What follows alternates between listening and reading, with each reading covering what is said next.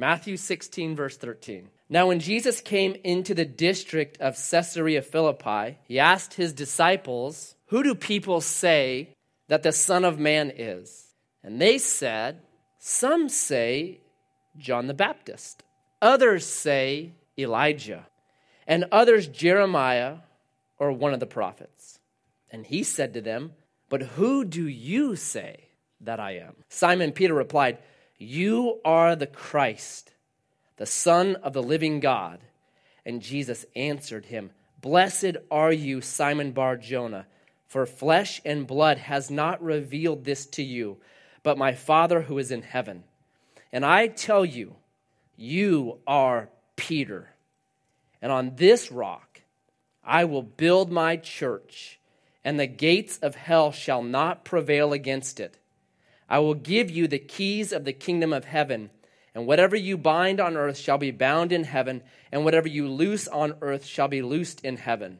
Then he strictly charged the disciples to tell no one that he was the Christ. Father, I thank you for this beautiful day. I thank you for the gathering of the saints. I thank you that we can praise your name. We can pray and have access to the throne room of grace. I thank you that, Lord, you are enthroned upon the praises and the prayers of your people. So we want you here. I pray as we look at this very important text that, Lord, you would do the unseen work that only your spirit can do. Apply it and press, this, press it into us, that the word would become flesh and transform us. So may you have your way. May our hearts be ready. And I pray this in Jesus' name. Amen. You can have a seat. So I know it seems crazy, but we are in the month of July, right? It's crazy. So about half of the men in this bowl right now, they're getting excited about something that's coming up. Someone said it right here football season, right? Yes, almost there. And the first game of college football is huge, isn't it? Because you're not quite sure how your team is going to be until that first game. You can read and you can think, but it's really that first game that tells you it. So let's say your team is the Oregon Ducks. Now, if they go in that first game and they lose, what happens to your season? It's ruined, right? What's that? You become a Beaver fan. Well, I'm not going to say the Beavers are going to win their first game either. You're not a fan of Oregon State for their winning record. You're a fan because you like orange and black. That's the only reason. So if they lose that first game, you know, oh, bummer. If they barely squeak out a win, then you're kind of uh, for the rest of the season. Like, oh, are they that good? They're not that good. They lost their quarterback. I'm not sure if they're going to be that good, right? But if they whip up on them and beat them by 50 points, guess what? You can skip the Prozac. Ah, no depression, no worry. It's going to be another great season. It's that first initial game, that kickoff that matters. We have in Matthew 16 the kickoff of something much bigger than a football season. We have the very kickoff of the church of Jesus Christ. This is it. This is the launch. Jesus here for the first time mentions what he has come to establish this thing that we call today the church. And it is huge. We'll talk about this on Wednesday night down here, 7 o'clock. You can join us. Radical chapter. But we're going to look at this launch, and there's some real important things in it. The first is this the location Jesus chooses to launch the church. So I read verse 13, and it says Jesus makes his way to Caesarea Philippi. This place, it's the very northernmost part of Israel. One more step, and you're out of Israel. So he's as north as it can be, way up there. It's past Dan, past all this stuff. And I was actually in Caesarea Philippi three weeks ago. And when you go there, there's some neat things about it. Number one, you don't wander into, you don't stumble into this place. You have to say, that's where I want to be, right? It's almost like my house. My house is down a country road, down a country road. You take a right on a gravel driveway, travel a while, a while, turn another right on a gravel driveway, go for a while, turn a left, go up a while, then you're at my house and it's a dead end. So people that are at my house are either lost or they're looking for something. No, bro, I don't have any marijuana here. I'm sorry. I saw a Volkswagen bus. Doesn't matter. I don't have it here. Right? You don't stumble to my house. You know this is where I'm headed. You don't stumble into Nome, Alaska. That has to be your destination. Jesus has selected this place. He's traveled up there. He just had a big discussion, we'll see on Wednesday, with the elite religious people of the land, and then he just moves up there. He wants to be in Caesarea Philippi. Now, why? I think here's why because I was there. There is a massive rock right there in Caesarea Philippi. Jesus talks about a rock. There's also this cave. And in front of this cave, there is a crack that goes way into the ground. And 2,000 years ago, when Jesus was there, there was a temple in that cave over that crack. And it was a temple to the god Pan. Do you guys know who the god Pan is? He's the half goat, half man God.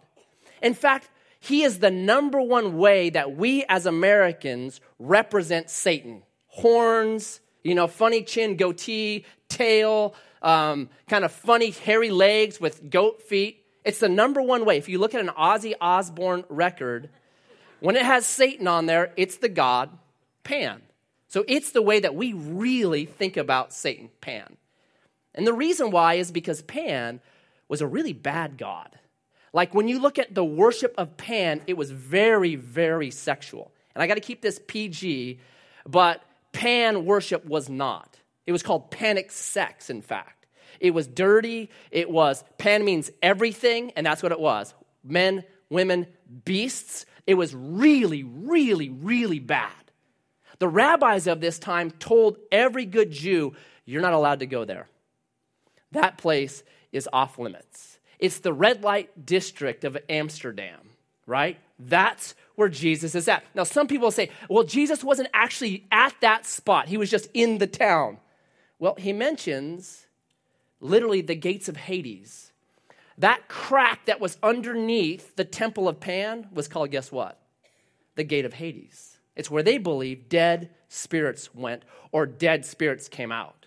So Jesus is most definitely standing in front of this temple, telling his disciples about this thing he's going to launch called the church. Now, keep that spinning in your mind as we go forward. So that's first, the location. Number two, he uses this title of himself. He looks at his disciples and he says, Who do men say the Son of Man is? That title Jesus uses 80 times of himself. Pretty important title. Where did Jesus get that title? If you know your Bible, the reference is to the book of Daniel. It's Daniel chapter 7, and I was going to read it, but I know it's going to get hot. So I'm going to give you the quick summary. In Daniel 7, Daniel has this vision of these beasts. And then the last beast, I just call it the mega beast. And this mega beast is crushing God's people, destroying them, hurtful, harmful. So Daniel is watching beast after beast after beast, and they represent kingdoms or governments. And he would realize, man, governments can crush people because that's what had happened to him.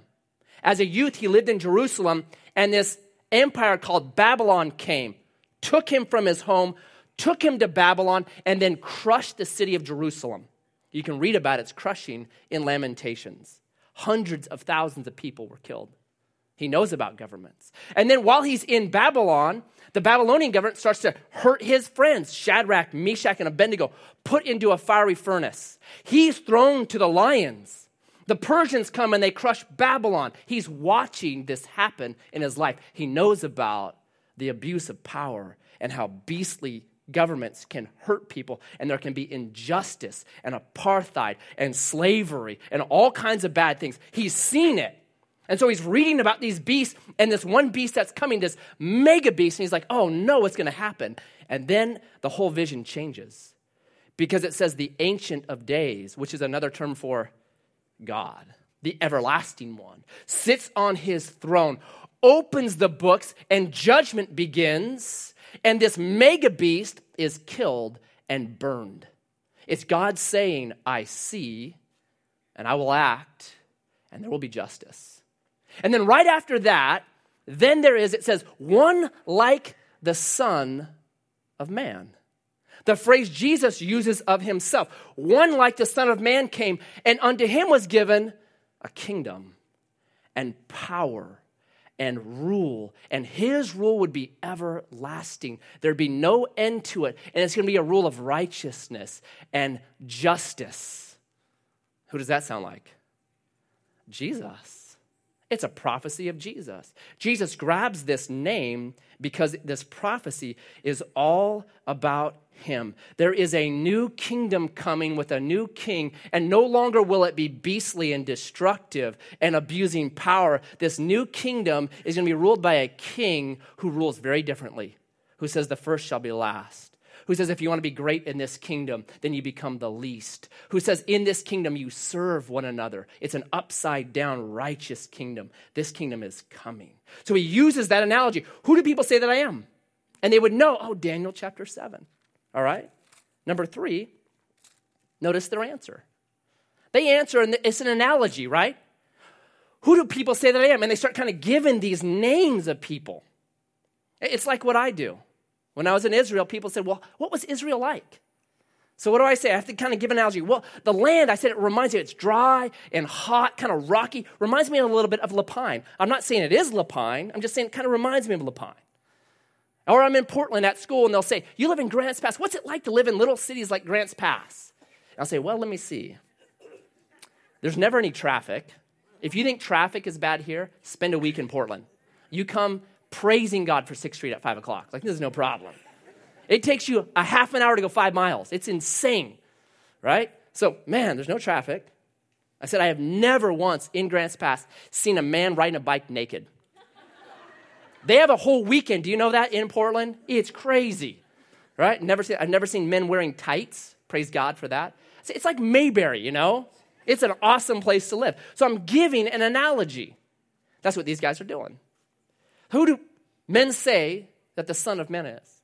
And so they begin to say, well, some people say you're like John the Baptist. Remember John the Baptist? He's the countercultural guy, right? Recycling his gray water, living in a straw bale house, trying to tear down the status quo. Huma posting. Do you know what Huma posting is? Do not Google it. It is gross. He's that guy. He's just, he's against kind of the status quo. He's not going to let it. He's going to really start attacking stuff. Like, this is not right. The way we've been doing stuff is not right. Jesus is the same way. I tell people this if you don't want to be offended by Jesus, then do not read the Gospels. Because if you read the Gospels with an open heart, you're going to say, oh my goodness, what Jesus is asking of me is radical. What Jesus is expecting this kingdom is, whoa. If you don't want to be offended by Jesus, don't read him. So, yeah, John the Baptist like, just down with the status quo. And then some, no, no, you're like Elijah. What did Elijah do? Miracles. Jesus was doing miracles. You're like a miracle worker. It's awesome. And then some said, no, you're like Jeremiah. Jeremiah was the prophet who wept, a prophet of compassion. You look at the ministry of Jesus, and one word you should always use is he is a man of compassion. The best example is Matthew chapter 14. We studied it a couple weeks ago. In Matthew 14, Jesus has just learned that his cousin John the Baptist has died. Herod cut his head off. So he grabs his disciples and says, Let's get out of here. They get in a boat, they cross the Sea of Galilee because Jesus just wants to be alone. They get to the other side, and guess who's there? About 4,000 people waiting for Jesus. Now, if I'm Jesus, I'm going to pull out the old walk on water thing and just take off. He doesn't. It says Jesus got off and began to minister to the people because he had compassion on them. Jesus absolutely has compassion. It's awesome. So, hey, you're like Jeremiah. And then, thirdly, like the prophet. Because the words of Jesus were so exacting and so right. You read Jesus and the way he lived, and you just say, that's how humans are supposed to live. That's how we're supposed to do this thing called community. That's how we're supposed to love our neighbor as ourselves. You read him and you just say, Yes, that's it. more books have been written about Jesus than any other person in history. Why? Because he lived so right. You're like the prophet. You just you speak rightly. Yes. So, so they give all these answers, right? Give all these answers. Jesus doesn't say, hey, I kind of like that. He turns around and he asks one more question. He says, but, verse 15, who do you say that I am?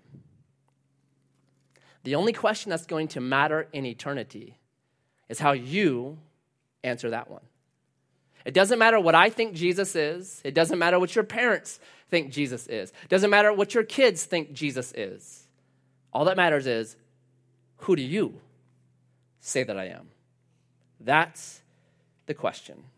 And so Peter replies, You are the Christ, which means Messiah. You're the Christ, the Son of the living God.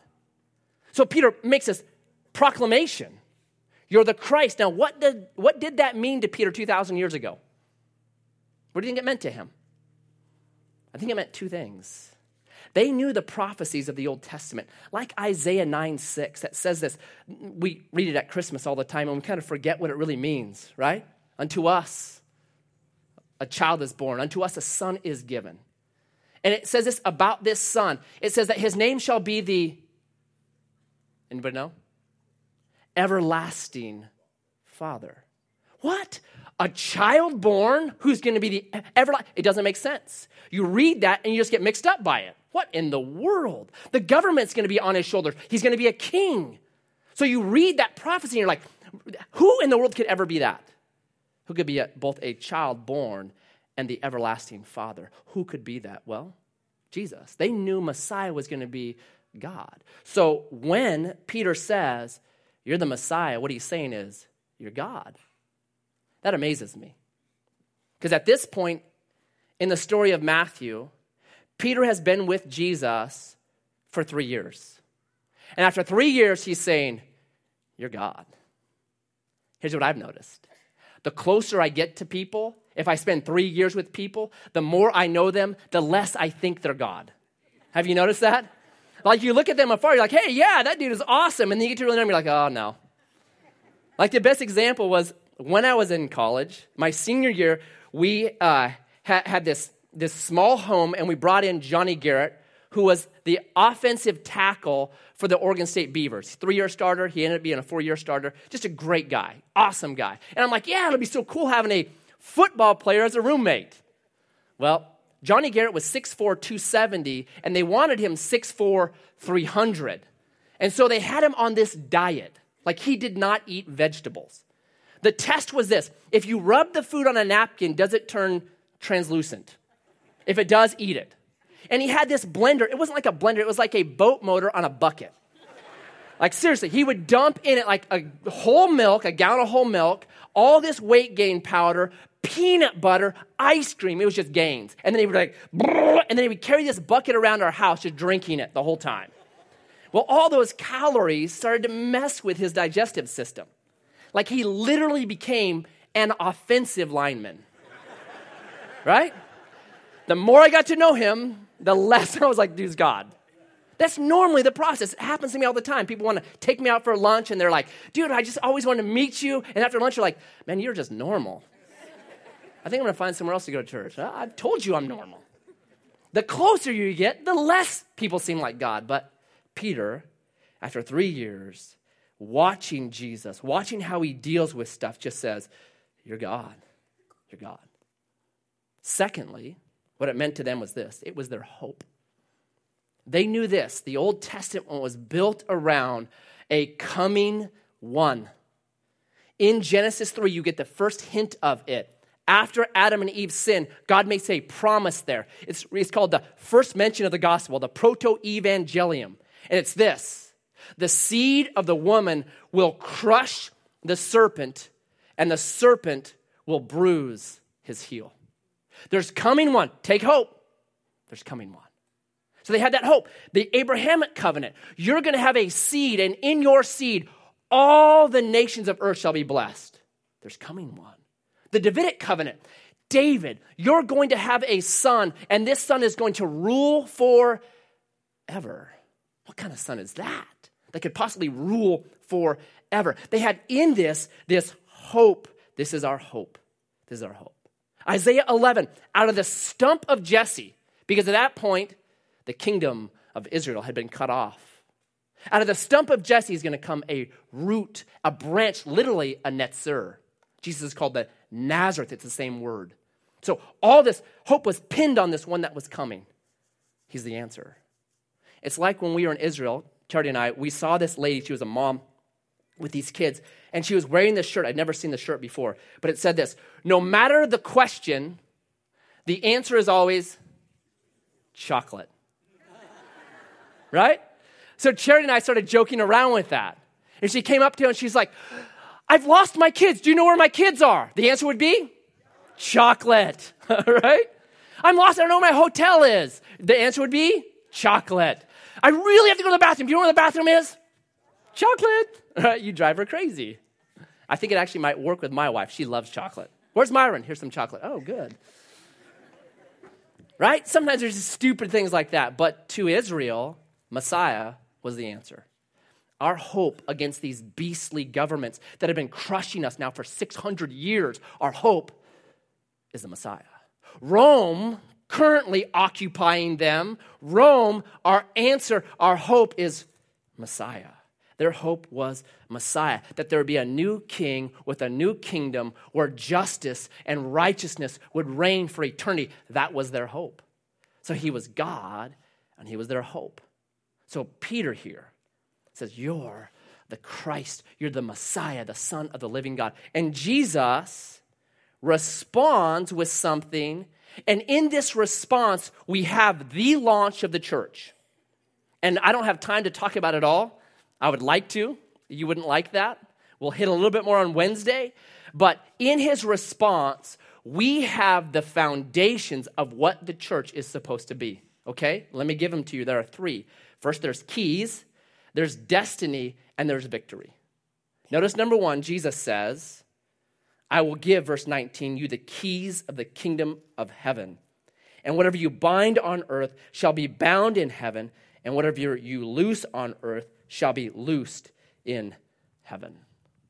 Keys are important, aren't they? Real important.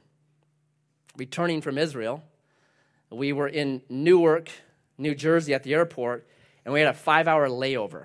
I now call it No Work Airport. So we got into Portland at 2 a.m., and I needed to get a rental car and drive home. So it was a brutal time. So we go, there was a couple that lived in Salem. We just said, hey, we'll give you a ride. Come with us. And I told them, I told my wife and this couple, just wait here. I'll go get the car and pick you up.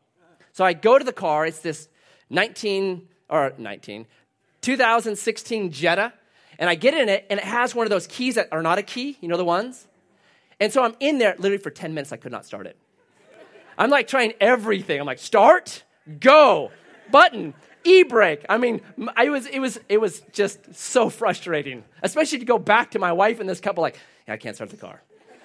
So after 10 minutes, I finally, I'm like, I gotta find somebody. Well, it's 2 in the morning now, about 2.30 in the morning. There's nobody around. So I'm running around this big, giant parking garage trying to find somebody. Finally, I find this guy. I'm like, I cannot start this car. He's like, what is it? I said, it's a 2016 Jetta. He's like, oh, you don't own a Volkswagen. I said, actually, I do own a Volkswagen. But normally I start it by pushing it, and it didn't work on that one. just fully embarrassing. So, anyways, I just wanted a key. I understand the key. It opens things, it empowers things, it gives you access, it starts stuff. Here's what Jesus is saying to the church You've got the keys of the kingdom, you have access, and you have power. First Peter, excuse me, Second Peter chapter 1 verse 3 says this to believers. Everything you need for life and for godliness has been given to you. You're not waiting for something else to happen. Too often I think we're like me in the parking lot of life and we're struggling like how do we get out of here? I need something. I need help. And sometimes we do need help. Like I looked for a manual. The first thing I did was I looked for a manual. They didn't have a manual in that car. And the second thing I did is I looked for a person to help me. Sometimes when you feel stalled out, read the manual go find a person that's doing it really well. Sometimes we need that, but I'm telling you, there's nothing you need more than what God has already given you. Just very often we're just stalled out. waiting for something. And Jesus has said, I've given you the keys. You can loose and you can bind. It's actually spiritual warfare talk. I've given you the power. It's yours already. Number one. Number two, he says this to Peter. Verse 18, and I tell you, you are Peter. What was his name before that? Simon. You used to be this person, but with your confession of who I am, faith in me, I'm giving you a brand new destiny, a brand new identity. You are now Peter, which means rock. I'm changing you, I'm transforming you. When you believe in Jesus, you are given a brand new identity. You're given a brand new destiny. I think many people in our day to day have no idea of what they're supposed to be. 18 years old, they graduate from high school. What, what am I supposed to do? 25 years old, they've done some different jobs. Who, who am I? 40 years old, what, what's up? And because of that, because they don't have, like, this is, you are Peter, they don't have an identity, what ends up happening is they're like, why even bother? Why not just binge on Netflix? I call it vidiots, and smoke pot. Why not? I don't have any identity. I don't know what I'm supposed to be doing. When Jesus says, I have a destiny and an identity for you. The best example I have of this is I read a book and it was called How Jason Saved His, one of the chapters called How Jason Saved His Family. And the family's actually just up in Portland. kind of know the crew. And what's amazing is this Jason, good dad, good wife, 13 year old daughter, starts to go south. She ends up having this boyfriend that always smells like cigarette smoke and answers all of his, the dad's questions with one word answers. Yeah. No. Whatever. Or the worst, why? Have my daughter back by nine. Why? Don't have her back and find out why. Okay?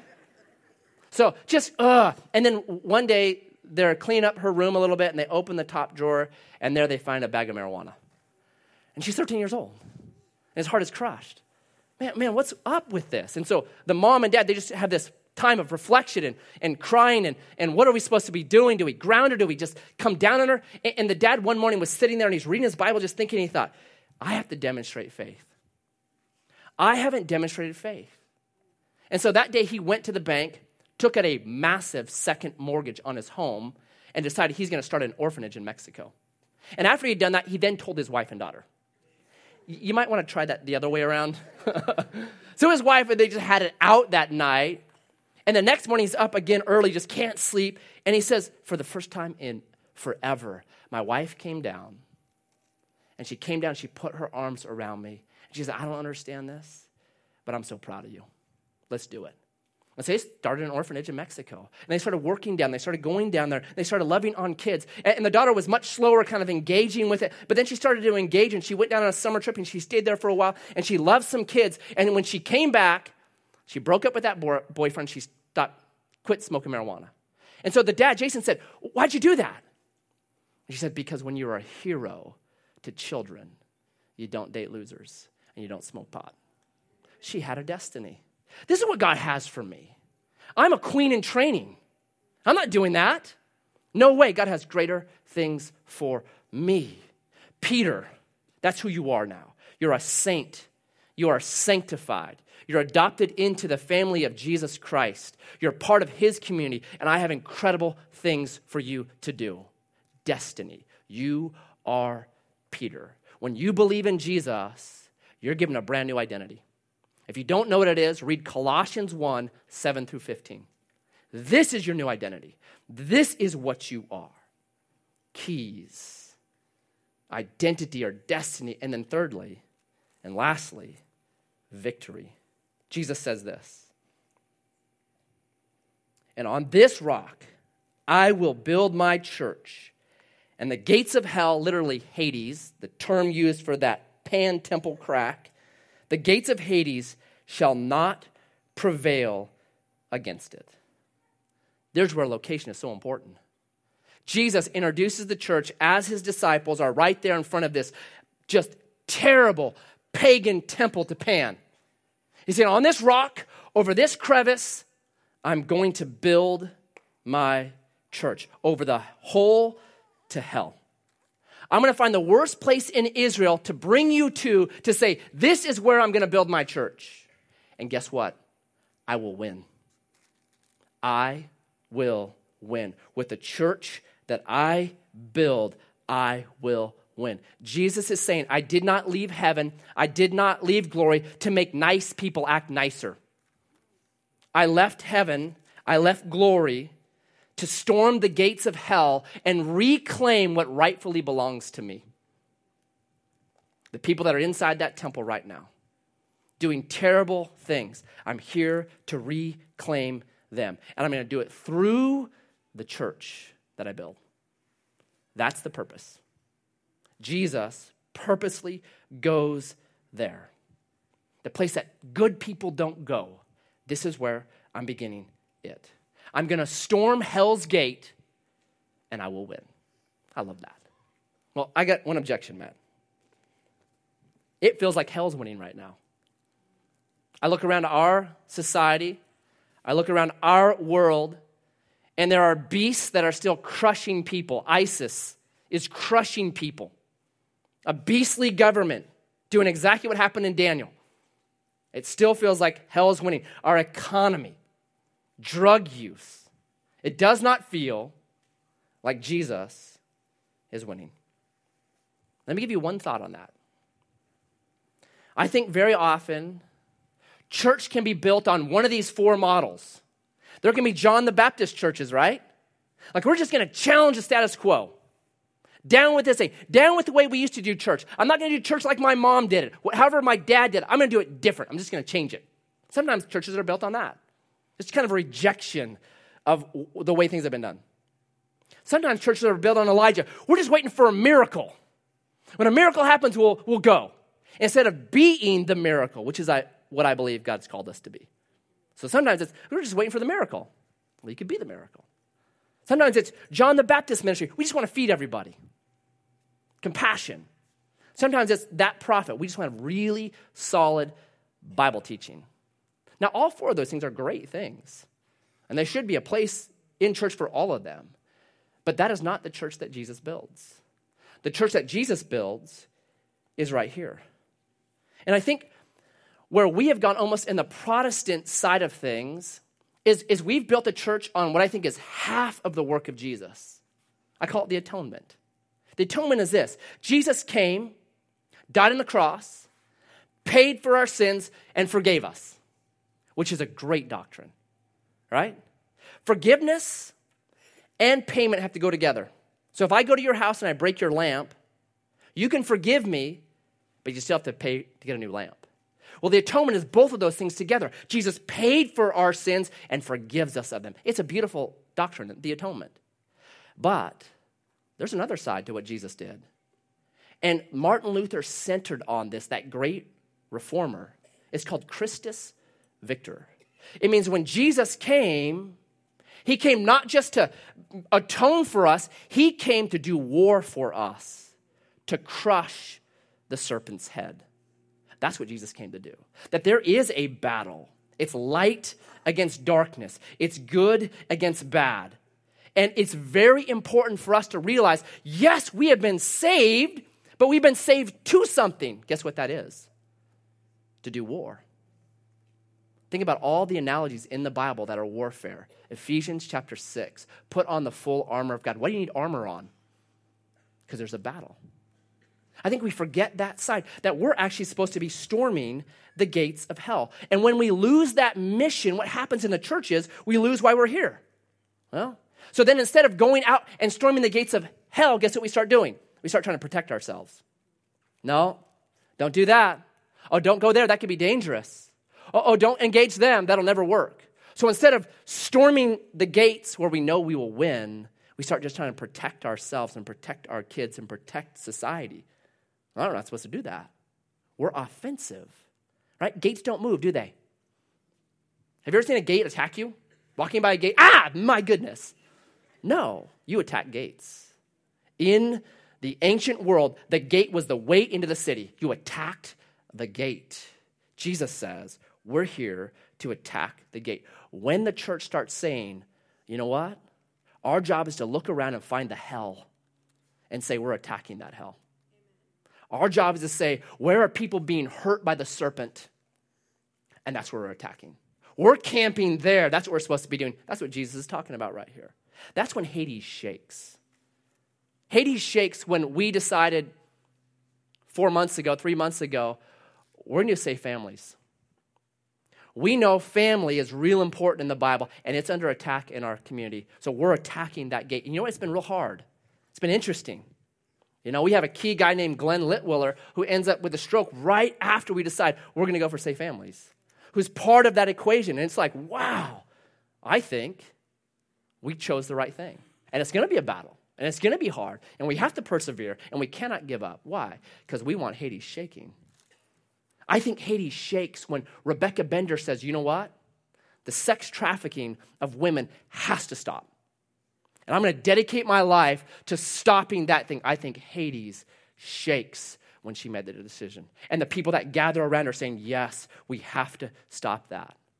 I think Hades shakes when Peter and Susan Tomashiro say, pregnant girls, that is a potential hell. They're going to be absolutely economically in trouble. They're going to be losing probably friendships and maybe even family over this. They need help. So we're going to make sure on our watch they get all the help they can, all the love they can, all the hugs they can because we don't want that potential hell in our city. I think Hades shakes. I think Hades shakes when five young girls said, This summer, we're going to go to Africa and we're going to love people and share with them the good news that Jesus Christ is victorious. I think Hades shakes. They went to a house, if you don't know this, and the next day, it's a Muslim house. The next day, the husband committed suicide and hung himself. And so now you have a orphan situation and you have a widow situation where there needs to be tons of love and tons of help and tons of storming the gates of hell. This to me is the church Jesus builds.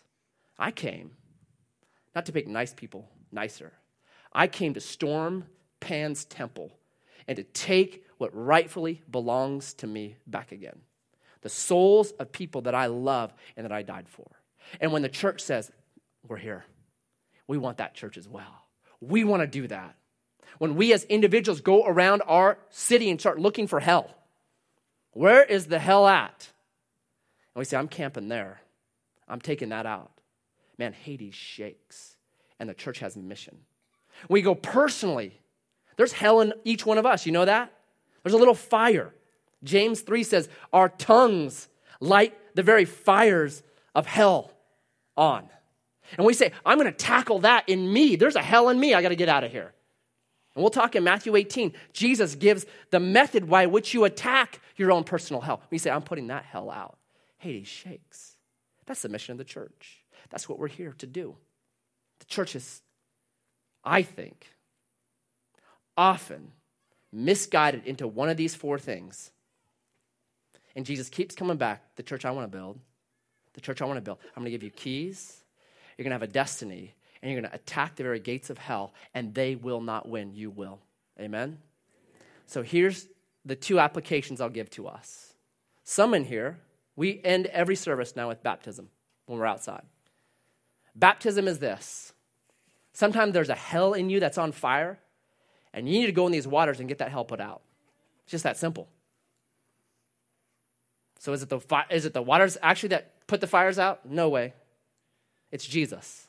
Read Romans chapter 6. It really describes baptism. It says this When you go into the, these waters, you die, you're buried with Christ in his death, but then you are resurrected into newness of life. That the old you, you can actually let it die in these waters. And you can come back out resurrected into power and newness of life. It's not the waters that do it, it is what theologians call a means of grace. It's just a channel by which grace or healing or something can be released. It's that, that tangible thing like communion, these sacraments. They're not special in of themselves. They're special because you have faith in Jesus, and this is the way that that thing is released. So maybe some of you are struggling with a hell, and you're saying, I want to get this hell out of me. Go into these waters. Allow that means of grace to transform you pull you out. You know what? Pan's temple is a rubble now. There's nothing left of it. But guess what still remains? The church. The gates have not prevailed. The church is winning. It will continue to win because we have a king who has overcome. And secondly, maybe here's what you need you need prayer. Sometimes we just need prayer. Somebody pray for me. The Bible says this if you will walk in the Spirit, you will not fulfill the lust, literally the fires of the flesh. Sometimes we just need someone to pray for us and say, There's a fire in me right now I need put out. I want to start walking after God's Spirit so I don't fulfill those lusts anymore. And so Galatians 6 1 says, You that are spiritual, come alongside them and pray for them and bear their burden and talk with them and help those fires to go out. So if you need prayer, there'll be Titus 2 ladies and elders and pastors and leadership will be right here. We'd love to pray for you. So if you need one of those applications, do that. If you're doing fine, can I ask you, look around for the hell around you and start praying, God, how do I put this hell out? How do I storm this gate of a stronghold that's causing people you love to be hurt every single day? Give me wisdom on that. Grab a pastor, start talking about it. That's how Grants Pass will be changed. The church is the mechanism God has chosen to transform our world. That's the mechanism. We get to enter into that, have identity and destiny, understand the keys we've been given. There's nothing more glorious than being used by King Jesus in this incredible world that He's created for us. Amen. So, Father, I thank you for a great passage, a warm day, Independence Day.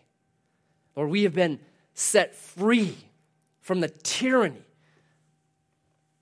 of beastly stuff, the pharaohs, the Satan, the kingdom of darkness. We've been set free because of the magnificent victory you accomplished 2,000 years ago. May we live like free people.